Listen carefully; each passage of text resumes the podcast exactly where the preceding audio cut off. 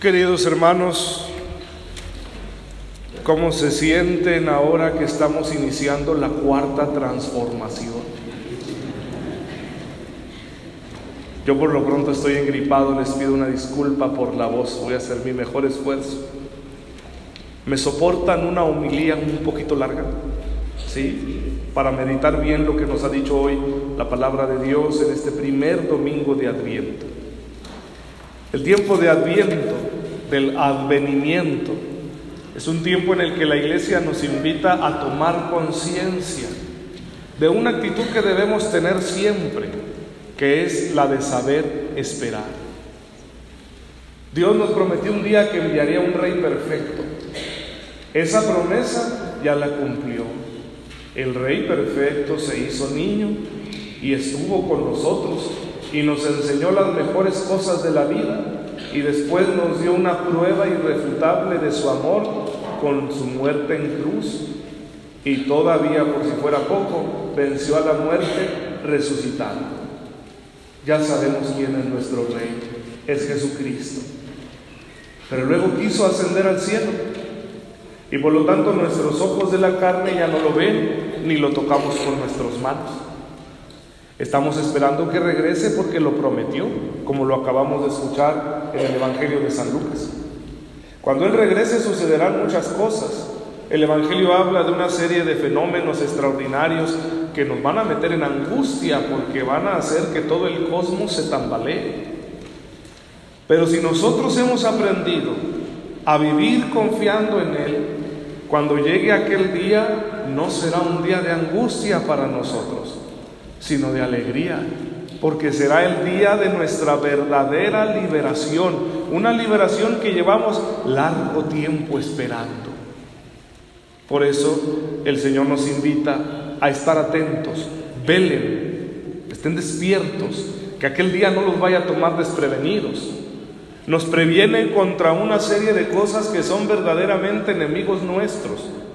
En primer lugar, los vicios, los vicios nos hacen esclavos, son comportamientos compulsivos, donde nosotros nos quedamos apegados a los beneficios efímeros de las criaturas. Y eso nos vuelve, nos denigra y nos hace dependientes y nos hace sufrir y hacemos sufrir a otros cuando nos dejamos llevar por los vicios. ¿Por qué los vicios son tan atractivos? Porque son fáciles. Para enviciarse de algo no hay que hacer nada, simplemente dejarse llevar. El más conocido es la embriaguez, porque hace que nuestros sentidos lleguen a otro estado y por un momento nos olvidamos de la dureza de la vida. Y uno se embriaga con cualquier cosa, no es solo con el alcohol. Nos embriagamos con el exceso de trabajo, con el amor al dinero y ahora con la tecnología. Hay gente que no está en paz si no tiene un like en sus fotos.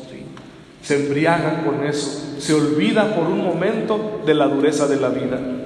Y por último, las preocupaciones, que si vamos a comer, que si vamos a vestir, que si la gasolina va a bajar o va a subir, y ahí estamos bien tensos. ¿Por qué nos previene Jesús contra todo esto? Porque si nosotros nos llenamos de estas cosas, dejamos de ver lo que es realmente importante. ¿Y qué es lo que es realmente importante? Que no estoy solo, que estoy acompañado. Y cada persona que me acompaña es para mí un sacramento de Cristo, donde Él se manifiesta para que yo lo ame y para que yo perciba también su amor. Si nosotros nos dejamos llevar por todo esto, olvidamos que Dios está presente en el que nos rodea. ¿Se han fijado ustedes, hermanos, que cuando estamos enfermos o pasamos por un problema muy grave, es cuando nos damos cuenta de las cosas que verdaderamente importan? ¿Se han puesto ustedes a pensar en ello? Mientras no nos pasa nada malo, estamos absortos en cosas sin importancia.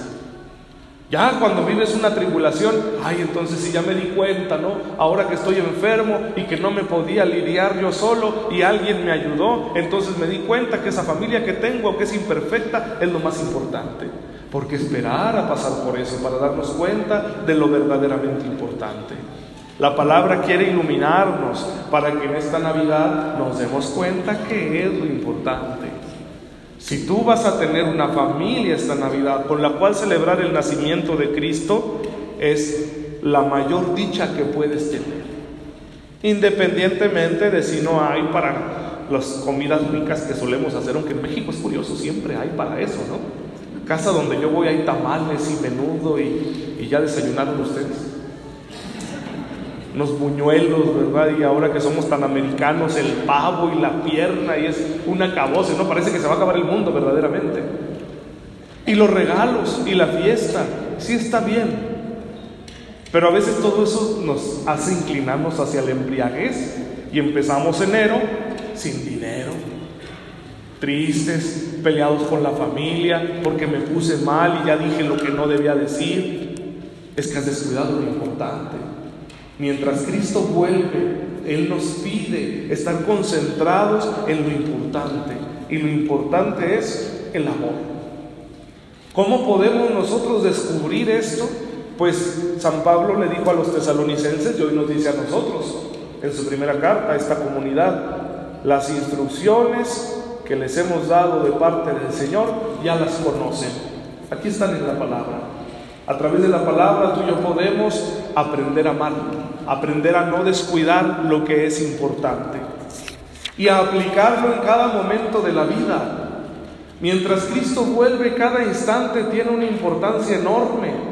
Nosotros estamos llamados a descubrir el valor de cada instante y vivirlo de la mejor manera posible. Por eso le decíamos al Señor con el Salmo 24, descúbrenos Señor tus caminos.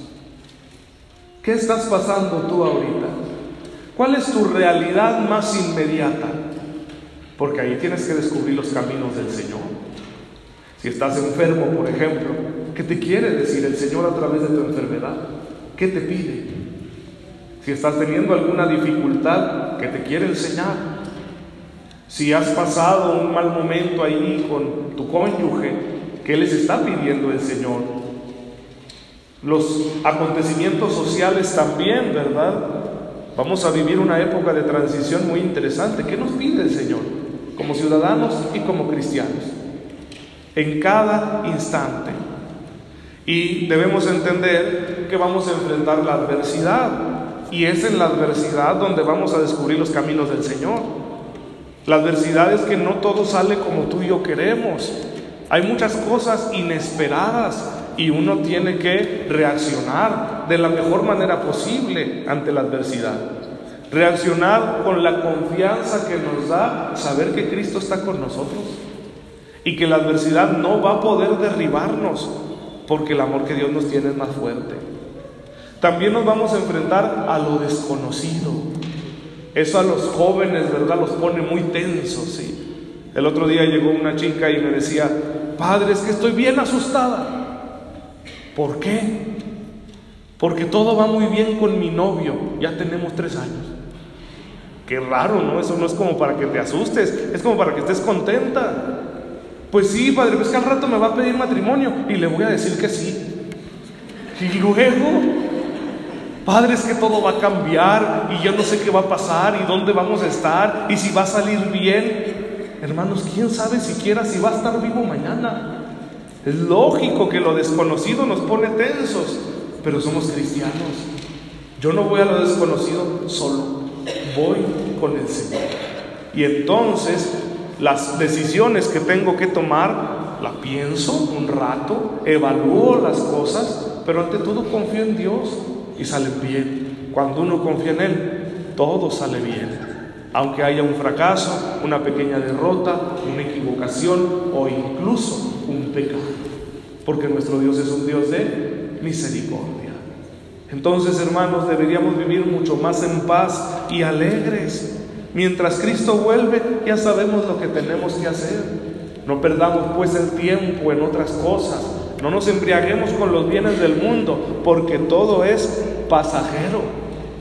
El mayor placer que tú te imagines no dura nada. A mí ayer me regalaron un panqué de chocolate, cubierto con chocolate y con chispas de chocolate, tres veces chocolatoso. No me duró nada. Sí está riquísimo, pero se te va, ¿verdad? Y si tú no te concentras en lo importante, la vida se te va a ir como el agua entre las manos.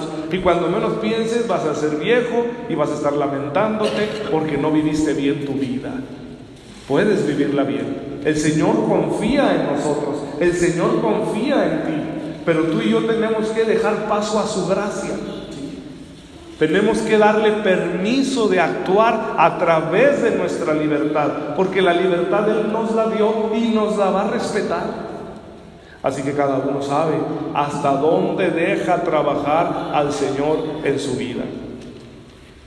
Me decían unos jóvenes de una catequesis, Padre, ¿cómo está eso del adviento? ¿Por qué nos proponen en el adviento esperar? ¿No se supone que ya recibimos a Cristo?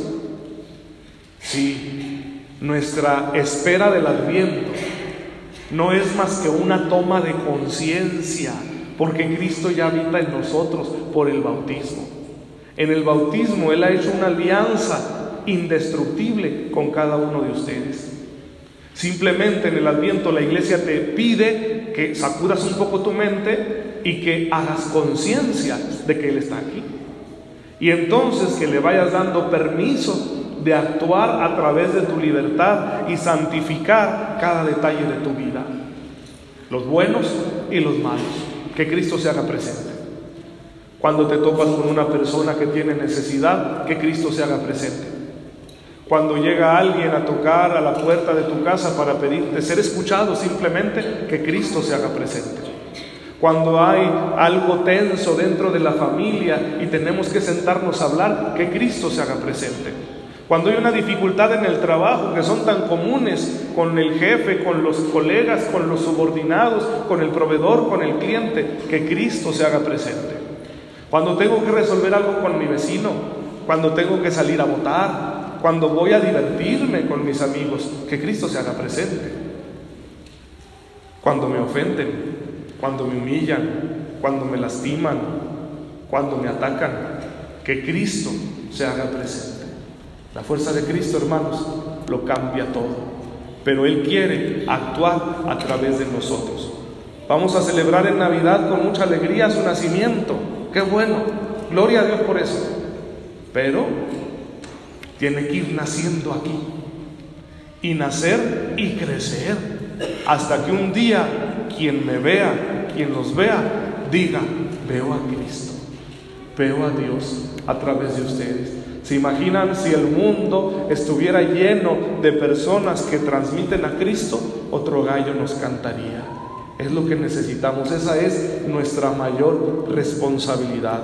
No tengan miedo, el Señor regresará y cuando regrese, si nos encuentra despiertos, nos llevará con Él al banquete del cielo. Amén.